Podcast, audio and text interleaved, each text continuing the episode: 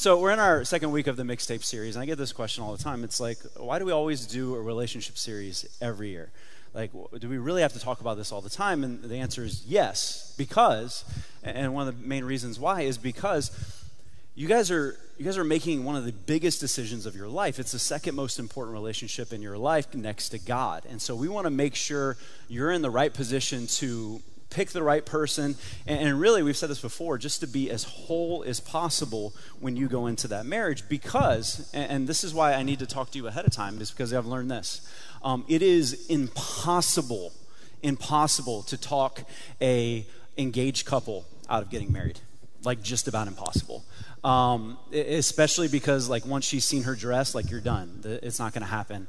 Like she, they see their dress, and, and really, I, have seen this so many times. And my dad told me he, he, goes, "You just you can't do it. Even the worst situations, you, you you can't do it." And even my dad was one of those situations because my dad, when he was 19, decided to get married, and uh, he apparently married this girl that was incredibly hot, and um, and I say that because seven months later, uh, his parents didn't like her. Um, there was a, little bit of crazy coming out. And uh, seven months into the marriage, she went on vacation with her parents, and he hasn't seen her again to this day. Uh, so, yeah, it was like uh, you ever seen uh, How I Met Your Mother, like hot crazy scale? Like apparently a little too crazy. Um, so, and so the next time, what my dad did was when he went to go marry my mom, he actually sent my mom to his parents' house for an entire weekend just to get to talk to them and went, All right, is she the right person to marry? And they said, they said yes. But it, it, even now, like I've, I've now done, I think I've done almost 50 wedding ceremonies now and done a lot of premarital. And I, have learned I can't talk anybody out of it. At most, what I do sometimes, and people ask me, they're like, Why are you marrying them? I'm like, Because I hope when it explodes, which it is, um, they at least like feel like they can talk to me. They, they can call the pastor that did their wedding and go, hey, remember those vows? Like, yeah, they're not working. And so we can have a conversation. We, we can talk through those things. And so as we get into this, like, I want you to understand that's the purpose behind this. Like, I want you to to understand what relationships are about. I want you to understand what marriage is about. Like I want you to be able to walk into it before you get to that that, that point where somebody finally goes, oh, wait, this shouldn't happen, but you're so in, you can't say no. And so here's what's so interesting about this entire idea of dating and, and talking about it in church is because there's not a lot about it in the Bible. In fact, there's nothing about dating in the Bible. In fact, when you look at really what they say much about singleness and the idea of what you should and shouldn't do, it's all about sex, right? It's like, don't have sex before married. When you're married, don't have sex with anyone you're not married to. And that's kind of the, the main thing. And we just see that, and it's gotten kind of old. And I think the reason why we don't understand is we don't understand the purpose behind it. See, the reason God says don't have sex before marriage is, is, what he's saying is this. He goes, Here's what I want you to do. I want you to connect with this person. Make sure you can connect with this person emotionally, relationally, and spiritually first. He goes, Then after that, you can connect physically. But what we've done is we've, we've changed it up. We've, we've decided that the physical is most important. What we've done is we, we try to connect physically first, and then as we go along, we see if we can connect emotionally, relationally, and spiritually. And, and th- what goes along with that is a little bit of a lie that's happened in culture, and it's this lie of sexual compatibility. And this idea that there's, there's certain people only out there that you're sexually compatible with, and the truth is that's not true. Um, I'll, I'll, just go ahead and say this. And truthfully, the reason, like I've heard people say, well, we just, right away, we were sexually compatible. I, am going to say this, and this, this is going to sound harsh. I'm just going to be honest, okay? The reason you're sexually compatible with someone is because the person they were having sex with before you liked the same things you do.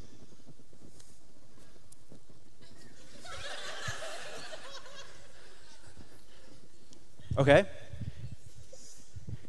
So, this idea that it's the most important thing, and that's what we look at. I mean, when you look at it, what, what does everybody talk about? It's like we need to make sure we're compatible there. We need to make sure oh, we can have that kiss. Oh, is the chemistry there? Look, if you're attracted to them, the chemistry's there. We don't have to worry about that. But let me just let me just take an aside real quick, and I should have said this earlier.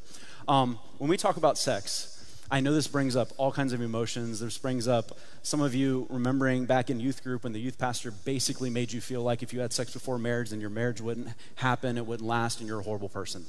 I'm sorry that you felt that way. Um, that is not at all true. I, I do want to say this. No matter where you are, no matter what your sexual past is, no matter what you've done in the past, whatever it may be, God can heal you, God can move you forward, and you can have an incredible marriage. But I do want you to understand. I do want you to understand. You have a choice in what you walk into your marriage with. And here's what's interesting. Here's what's interesting. You wouldn't think this, but both women and men both say they have higher levels of sexual fulfillment in marriage. They actually both say that. And, and here's why. Because when you're married, you can just be honest, right? You're not trying to impress anybody anymore. You're like, well, you chose me, haha, so let's talk. Right? You can actually tell him, hey, don't do that. Stop doing that. Do this. And he can go, yeah, that was weird. Um, that reminded me of my mom when you said that. Don't say that. Let me just say this people take sex way too seriously. Okay, I think so many times in church we've taken it so seriously. We, we put this, this entire thing on it that just so much that even I've seen Christians go into marriage feeling like it's dirty. And that's not true. I, I tell people if you've never laughed during sex because something went wrong, then you're, you're too serious.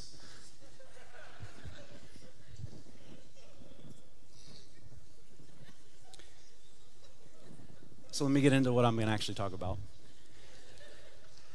here, here's what's happened, and I, and I, I got to make people laugh before we go into it because I'm going to get really serious in here.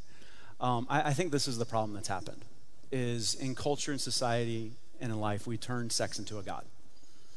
We've turned sex into this God, and you're like, wait, that doesn't make sense. Why would we do that? Actually, what's crazy is when you look back in the Bible and New Testament times, they had that.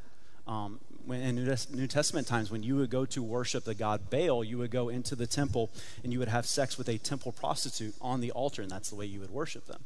And so the idea of worshiping sex is not new at all. And the reason I say that is, I mean, just look at everything in our society. I mean, why does every show on HBO or even every show now, I feel like on Netflix or Amazon that they make have to have nudity in it? Like, why is it always over sexualized? Why is, why does the song WAP exist?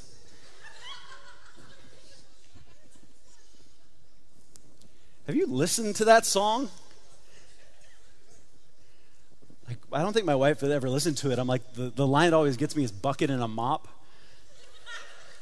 And my wife's like, she doesn't need a man, she needs a doctor. But, um,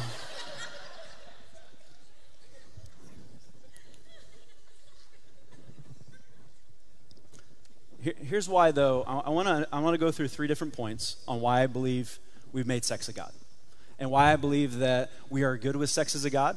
Um, because really, what we've do, done with sex is we've exalted it to a place where it can truly take care of a lot of our issues, a lot of our problems, and bring us the things that we, we truly need. And so the question is, why has sex become a God? Here's the first point. Because when sex is my God, it makes all my relationships good relationships for a moment. Because when sex is a God, it makes all of my dating relationships good relationships for a moment. Now, I'll tell you this if you want to feel like you're falling in love, have sex with the person you're dating. If you want to feel like you're in this amazing relationship, if you want to feel like everything's okay, have a lot of sex with the person that you're dating. And here's the problem with that is we do that. We have a lot of sex with that person, and what we don't realize is what sex does to our mind, and what happens every time is this is that when the physical goes ahead of the emotional, we don't pay attention to the red flags that we should be seeing. We don't see the things and we start to overlook things. It's the reason, girls, it's the reason why so many of you date jerks every time. And you're like, why do I keep dating a jerk? Because there's this feeling that you're getting from sex that makes you think that way. It's guys, it's the same thing. It's always the same thing. All guys are jerks, all girls are crazy. Like, why do I keep dating crazy? It's like, because she gives you sex. And it feels like it's okay for a moment. And, and for those of you that are sitting there going, how? No, no, no, no. I, have I've had sex before. It doesn't, it doesn't do that to my body. What, what's great is we understand the science of it now. And I'm going to go into a little bit of the science just to help you guys understand why I'm talking about it this way. But there's what happens is this: whenever you have sex, there's a bunch of chemicals that are dumped on your brain, and what we got five of them that we're going to talk about. The first one is dopamine. This is the attraction and dependency. Here's what dopamine is: literally everything that drives addiction. Um, it causes you to be, become extremely focused. It actually, here's what dopamine does dopamine causes you to become dumber the closer you get to whatever releases dopamine. So it's kind of like that thing you're like, man, why did I sleep with him again? Dopamine. That's what happened. It says the chemical causes each spouse to focus intensely on each other at the exclusion of everything else around them. A release of dopamine is associated with craving and dependency and addiction. So this is the same thing that comes out in addiction but um, it also produces a healthy attraction between spouses. It's also the chemical associated with mate selection. So here, here's why I'm saying that. If a whole bunch of dopamine is going through your mind, you automatically see that person as a better mate. They've actually done these experiments in rats, which is just wrong. But what they did is normally, what, what do rats do? It's survival of the fittest. They go for, they want to reproduce with the best male they can find. So what they would do is they take a female rat and put the scrawniest rat in front of it, but they put dopamine in her brain, and she would go, That's the person I'm supposed to marry, or not marry, rat marry, whatever. It actually is associated with that. So when you have dopamine on your brain, you look at that person, you're like, he could be the one, she could be the one. Here's the next one norepinephrine. It increases memory capacity. This chemical generates exhilaration, increased energy, um, natural adrenaline. It also is linked to memory capacity. Here's what this drug does it sears into your brain whatever has happened during that time. This is why so many times we can remember so much of sexual experiences, but not other things. It literally in our in our brains it takes that photograph of what's going on because because what's the one of the biggest parts of sex? Like our body wants to reproduce, and so norepinephrine causes our bodies to remember what caused that to happen. And says we should do that again. See, this is also the problem that happens, though, and one of the reasons we talk about we don't want to have sex before marriage is because in marriage, what happens later on is when you get into when you start having sex sometimes is the images from the past come back up because that chemical goes on the brain. Here's the next one, testosterone. It's the hormone of sexual desire. This is this is the, the hormone that makes the guy go, yeah, I'm a man. Like that that's what that is. Like it, it drives sexual desire. It has this well-being for both men and women. And then there's oxytocin. This is the uh, natural tranquilizer. It lowers blood pressure, it blunts sensitivity to pain and stress. This is why everyone feels so good after sex. It's known as the cuddle hormone or the relationship hormone or the love hormone. The reason you feel quote unquote love is because of that. Like the idea of, uh, of love in our brains is oxytocin being flooded into our system. And the last one is serotonin. It's a chemical that's, that's done right after climax, bring on a feeling of calmness, satisfaction, and relief from stress. It's literally, they took serotonin and they recreated it to make Prozac. Okay? So, how, how addictive can that be? Right? The, the idea behind it, I need you to understand, like it literally allows us to think we have everything in control, feel okay with what's every, everything is going on, and be okay there. And I need you to understand, there's more receptors in your brain for sex than anything else.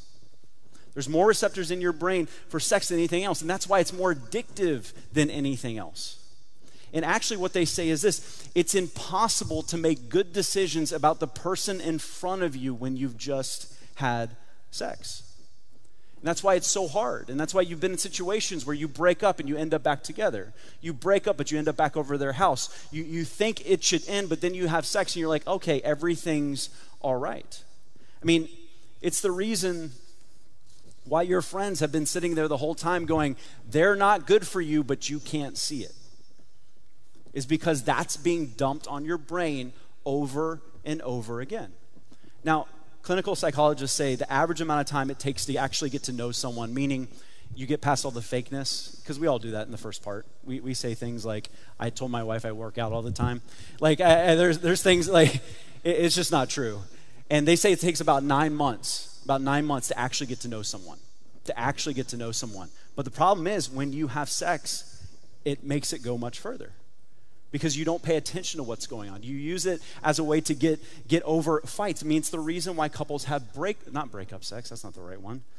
That's not what I meant to say. Um, makeup. Thank you. Makeup sex. That's why why why that happens. And so here's here's what I hear all the time though. Okay, so you're going, how? All right, this is getting dumped on my brain every time I have sex. And so here's, here's the question I always get So, what can I do?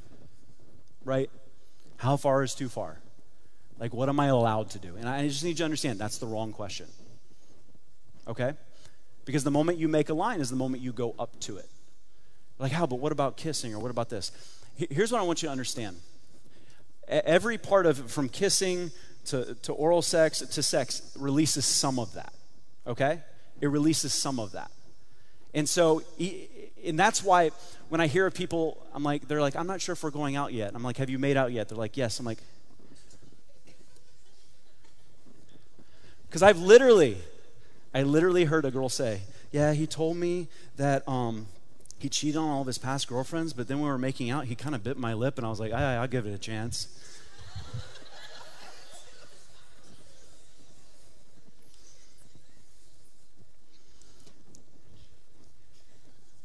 So am I saying, oh, you don't kiss all that? Look, I, I always, my thing was neck up. Um, just here up is a good idea. And when you do that for too long, it's just really hard to stay there. And so what, what, I'm, what I'm saying is this, is that what should we want to do? And here's what's crazy. Even non-Christian counselors, non-Christian scientists will say the same thing. They're like, put this off for as long as you possibly can so you actually get to know the person. So you actually get to know who they are. So you actually get to see who they are without this coming into play. So the question, though, I always get is this all right, so why would God do this? Seriously, God, like that's a mean trick. Like we're, we're saying single, and then you made sex, awesome. And it does this to us. Why would God do that? I think so many times we have this idea when we think of God and we think of sex, it's like God was not like good with sex, like God hates sex, because when it's talked about in church, it's like in sex and God, uh, and he's so mad about it. Like like the first time Adam and Eve uh, had sex, God was like no, and rolled up newspaper and you hit Adam on the nose. It's like you don't do that. Like that's not that's not what happened. I want to give you a what if. What if God knew us better than we know ourselves? What if God knew marriage was going to be incredibly tough? And what if God's like, I'm going to create something that will literally addict them to their spouse? Will literally addict them to their spouse. See, that's what, what it is. God's like, man, they're going to go through hard times. They're going to go through tough times. They're going to go through stress and issues and all that. And I would want them to have something that they can come together that not only brings them back together, but literally brings them closer every time they do it. And in that idea, you go, okay, that's the idea. So you understand why this is so, it just doesn't work outside of marriage because what you're doing every single time is you are addicting yourself to someone you're not sure if is the right one yet. Some of you are like, but I know they're the right one. Like nobody's ever said that before and broke up. Right? You're picking the person you want to spend the rest of your life with. Don't you want to make sure you actually know who they are? As much as possible? See, 1 Corinthians 6:18 says this way. It says, "Run from sexual sin. No other sin so clearly affects the body as this one does. For sexual immorality is a sin against your own body." You know, it's always interesting. Like Jesus stayed in the desert and allowed Satan to tempt him for 40 days. But the Bible says if you're around sexual sin, literally run away. Run away. I get this question every time. And I don't know who started this rumor. It's, it's this idea do I have to stay friends with my ex? I don't know who started that. Like it's some sort of badge of honor. Like I'm friends with my ex. Cool. And, and here's why.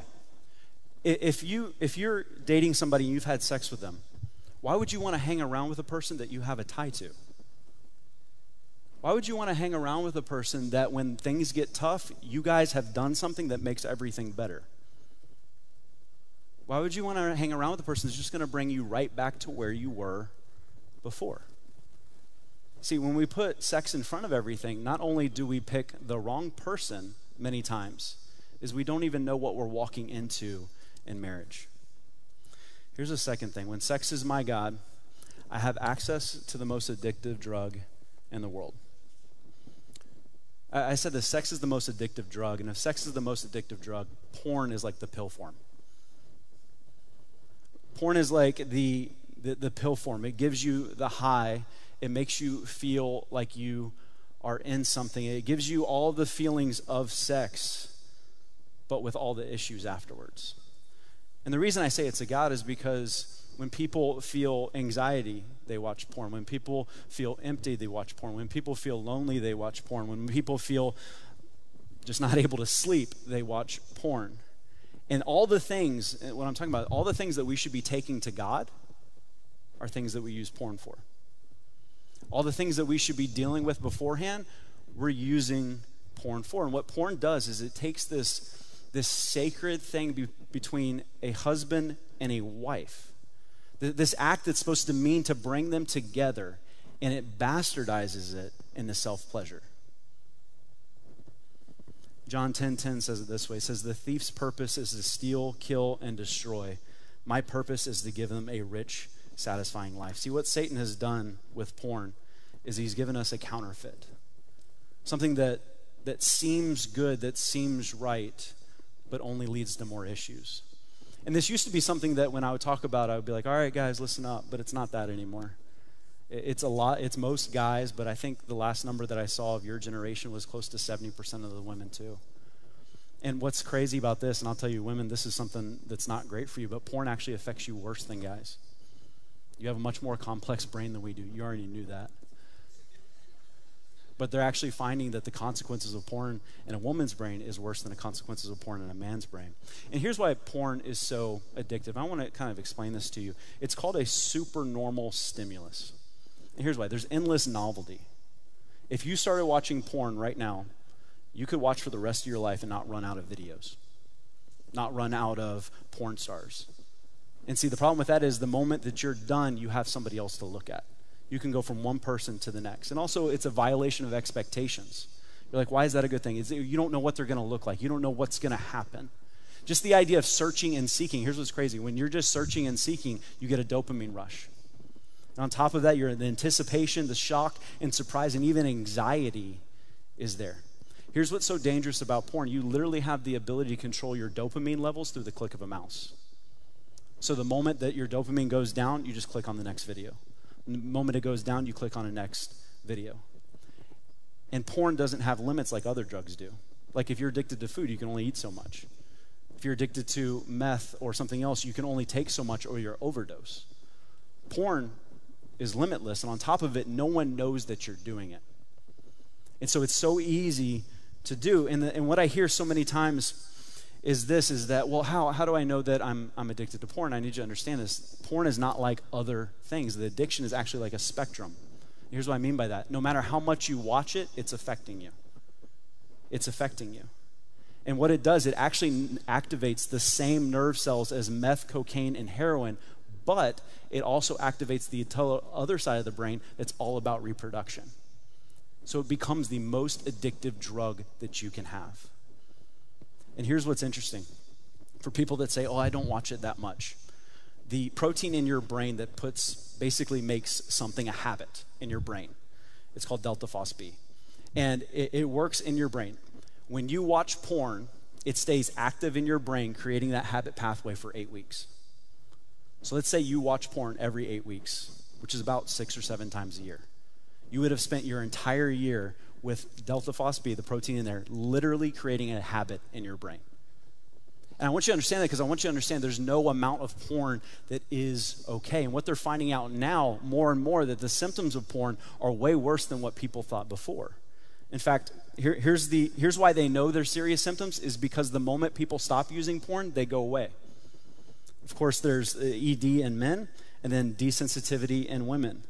There's uh, what's called anorgasmia, the inability to have an orgasm, brain fog, and concentration problems. Here's why.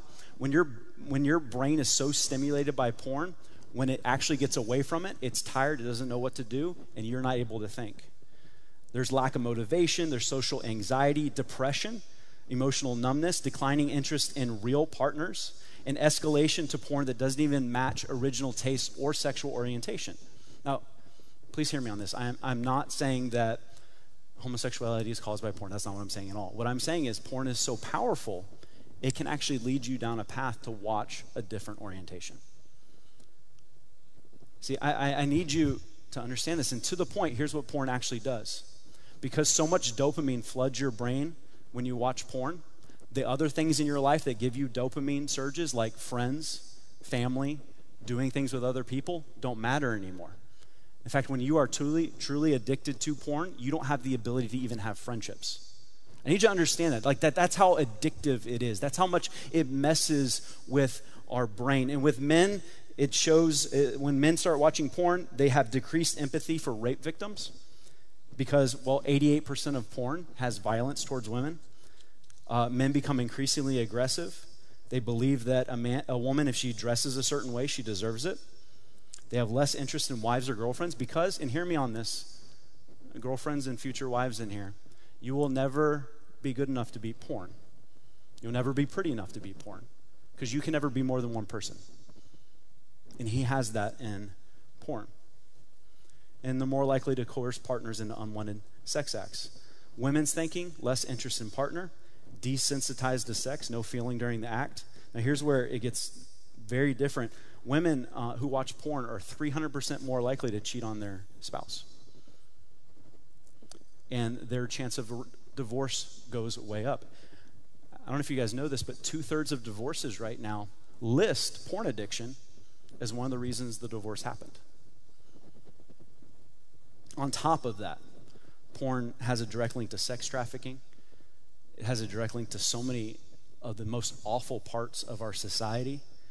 I mean, if you guys have, have paid attention to what was happening with Pornhub lately, they, um, they basically allowed anyone to upload videos. They said they were certified, but it wasn't. They're just uploading videos. And there was many, many videos of rape, um, of child molestation, all these things. In fact, people were finding missing people on Pornhub. And then they would ask them to take down the video, and Pornhub wouldn't take down the video. And it took a huge lawsuit for, for Pornhub to take it down. They ended up taking out or, over half of their library of porn that wasn't that was basically made by people that just put it in there. People were using it as a way to get revenge, all those things. And so the idea that, oh, what I'm watching, the person wants to do it, there's no way of knowing that. There's no way of knowing that. And truthfully, do we truly believe that that's what those people want to do? Do we truly believe that that's where that girl wants to be in that moment?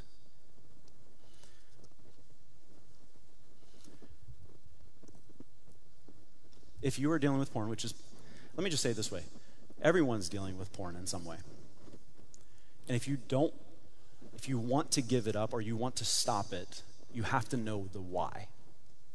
And so I've got some websites. If you just throw up the, the websites that I put up there. If you're sitting up here, you're going, how? Like, I hear you, but I just don't think it's that bad. There's a couple websites up there fightthenewdrug.org. The reason I throw that one up there is a non Christian website, and it's just information. Brainheartworld.org is their documentary they came out with that talks about it. And then if you are somebody that really likes nerdy stuff, um, yourbrainonporn.com. It's literally a guy that has all the charts, all the graphs, all the research done, um, and explains exactly what's happening to your brain when you watch porn. And here's why I say that. I don't know about you guys, but I need to know why I should quit something. And the more I know about it, the more it helps me. At the same time, okay, there's help. And the first one there, I know it always, everybody's like, really? XXXchurch.com. It's a safe site, I promise. They started, they actually started about 25 years ago, and what they were doing is they were going to porn conventions and trying to help get women out of the porn industry and to help them find safe, safe ways out. But they, what they do on there is they got a lot of information. They also have a lot of accountability software, and they actually have porn addiction classes that you can take online with other people. Um, CovenantEyes.com and XXX Church and Join Fortify are all things that help you block stuff. You're like, how? Come on, I don't need to block it. Yeah, you do. It's too easy to get to. And I know for so many guys that try to give up porn, it, it always starts the same way. They're on Instagram, they're on Snapchat, they're on something, um, and it's just a picture of just a girl in this and a girl in that, and they start watching that, and that all of a sudden piques their interest, which quickly moves to this, which moves back to the porn that they've been trying to give up the more barriers you put in the way, the more likely you are to stay away from it. And on top of it, guys, we need other men in our lives. Girls, you need other girls in your life that you can be honest with and say, I need your help staying away from this. I've heard this before. I'm, I'm saving myself for marriage, but the way I'm going to save myself is I'm just going to watch porn. That way I don't have to have sex with my girlfriend. Um, it's the safe, you know, it's safe sex. Everything's okay. Uh, and I'll tell you a, a, story that about a year ago, we, we had a, a, good friend who got married to a guy who was a virgin, saving himself for marriage. What she didn't know is he had a porn addiction. And they got married, and because his porn addiction was so was so bad, he was unable to, um, to complete through penetration. He was unable to have sex and actually have an orgasm because his addiction was so much. That's how much it messes with your brain. And, I, and I'm not trying to give any sort of guilt or shame or anything like that. Please hear me on that. I need you to understand we're all in the same boat here. We're all surrounded by a lot of this stuff. But I want us to understand we've got to take steps to deal with it. See, the, the most toxic thing about porn, the most toxic thing about having sex as a God is it makes us selfish. And the worst thing we can go into in marriage is incredibly selfish. And here's my, my last point. When sex is my God, I only care about serving myself. And so I, have asked the question so many times. I've asked, you know, how many of your parents actually talked to you, like, add the sex talk? And not many of you did. And if they did, it was way too late. You're like, I already know that. We can move on. Well, my parents, they actually, they started very early. Um, very early. And I was like, that's disgusting. My dad's like, You're going to like it one day. And I'm like, No, I'm not. And what's crazy now is I just had my first conversation this past year with my son, who's seven. You're like, Seven? Well, the average age you see porn for the first time is eight. And a kid's response to porn is shame, guilt, but also wondering what it is. So they tend to keep it secret and look at it continually. So I had to have the first conversation of, hey, if you see these things, don't look at it. I'm saying that for, for one, to help you understand, but also you're going to be parents one day. And so, one of the talks that my guess is if your, your dad never or mom never had the sex talk with you, they definitely never had this talk. And it's probably the most awkward conversation to have, and something I haven't even talked about um, from stage before. And uh, it was when my dad wanted to have this talk with me, we were actually on vacation and we went on to the beach and it was totally dark. So there we go. And we had to talk about, and you're, you're like, he's going to say this. We had to talk about masturbation. And I don't know why that's so awkward to talk about. Like, we're, we're literally, I was just talking about sex and all kinds of stuff, and like masturbation is just one of those things. And here's why I'm talking about it I get the question every time, time we have this talk.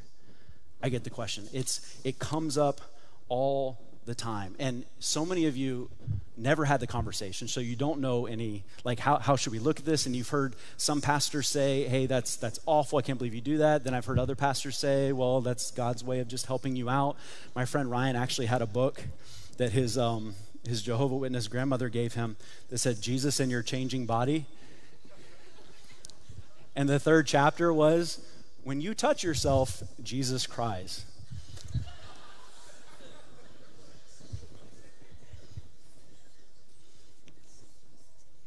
So here's what I'm going to do I'm going to give you questions to ask yourself instead of telling you. Because this is what my dad told me. He, he, he didn't say, hey, I'm not, I'm not telling you not to, but here's what I want you to understand. I don't want it, and he literally said these words. He goes, I don't want it to become your God. So, is masturbation something you go to when you feel down? Is it something, is it your go to when you're bored? Is it your go to when you're anxious?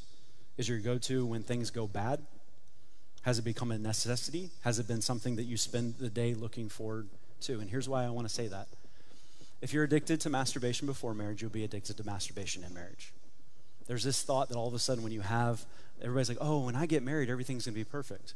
No, then you realize that having sex requires you to actually have a relationship with someone, which is harder than masturbation. And I've had countless guys and countless conversations with guys about the fact that they no longer have sex because they're like, I just don't want to deal with it. I'll just take care of it myself. And one of the bigger issues with that is I even have guys that have, because of their past, because they've gotten into porn, they don't have the ability to be, to be truly aroused with their wife. And so they go back to the highlight reel of what they have thought of before and what's happened before. And so the reason, the reason I say this is because many times in marriage, and, and I've seen this happen so many times, because we're so used to sex being a selfish thing, even when we have sex, we're selfish. Because we're not even thinking about the person in front of us. And there's many guys I know that will think about the persons they've been with before while they're having sex with their wife. Basically, they're just using their wife to masturbate. And I know that sounds like really straightforward, and that's why I have the lights down. I can't see any of your faces. But I, I, want you to understand this idea of sex. I want you to understand how powerful it is. I want you to understand that when we just go after it, it just leads to things that go the wrong way. And here's the other side. When we use sex as our God, that means we take God out of our life. Ecclesiastes 4:12 says it this way. It says, "Though one may be overpowered, two can defend themselves. A cord of three strands is not easily broken." In some of the, the weddings that I've done, we've used this verse, and we've used it along with something called a unity cross. Um, you've probably seen unity sand and unity candle. Unity cross is the newest one. And basically, what it is, it's a cross, and it's got three cords on it. And it's got one cord that represents the, the husband, it's got one cord that represents the wife, and it's got one cord that represents God. And the idea is that you are braiding them together because that's the way you do marriage. If your relationship becomes about sex, if your life becomes just about sex, and sex becomes your God, that means that God isn't. It means that your marriage will not last it means the one part of the strand of the cord that actually has the power to save your marriage, to keep it together, and to turn it into something amazing isn't there. See, God totally changes what's possible in marriage because He created it. So He's the one that has to be the center of it. And anytime we take, take anything else and we put it at the center of that relationship, it always falls apart. Let's pray. God, I thank you so much for who you are. God, I thank you that um, we have the opportunity to talk about tough stuff. God, I pray right now for anyone that is feeling guilt or shame. God, I pray that you would remove that from their heart right now. God, I don't, I don't want anyone to feel that. I, I do hope there is a conviction and a knowing that there's a better way. And God, I pray for those that are, are, just in the wrong place right now. God, I pray that they'd ask the hard questions. Pray that they be honest with each other. Pray that they take steps forward. God, I pray for those that are stuck in a cycle of just bad relationships. God, I pray they reevaluate the way that they date. God, I thank you that you've given us a plan for this. God, I thank you that you are the one that's in the middle of our marriages, helping them work. God, we thank you for that. And in Jesus' name I pray. Amen.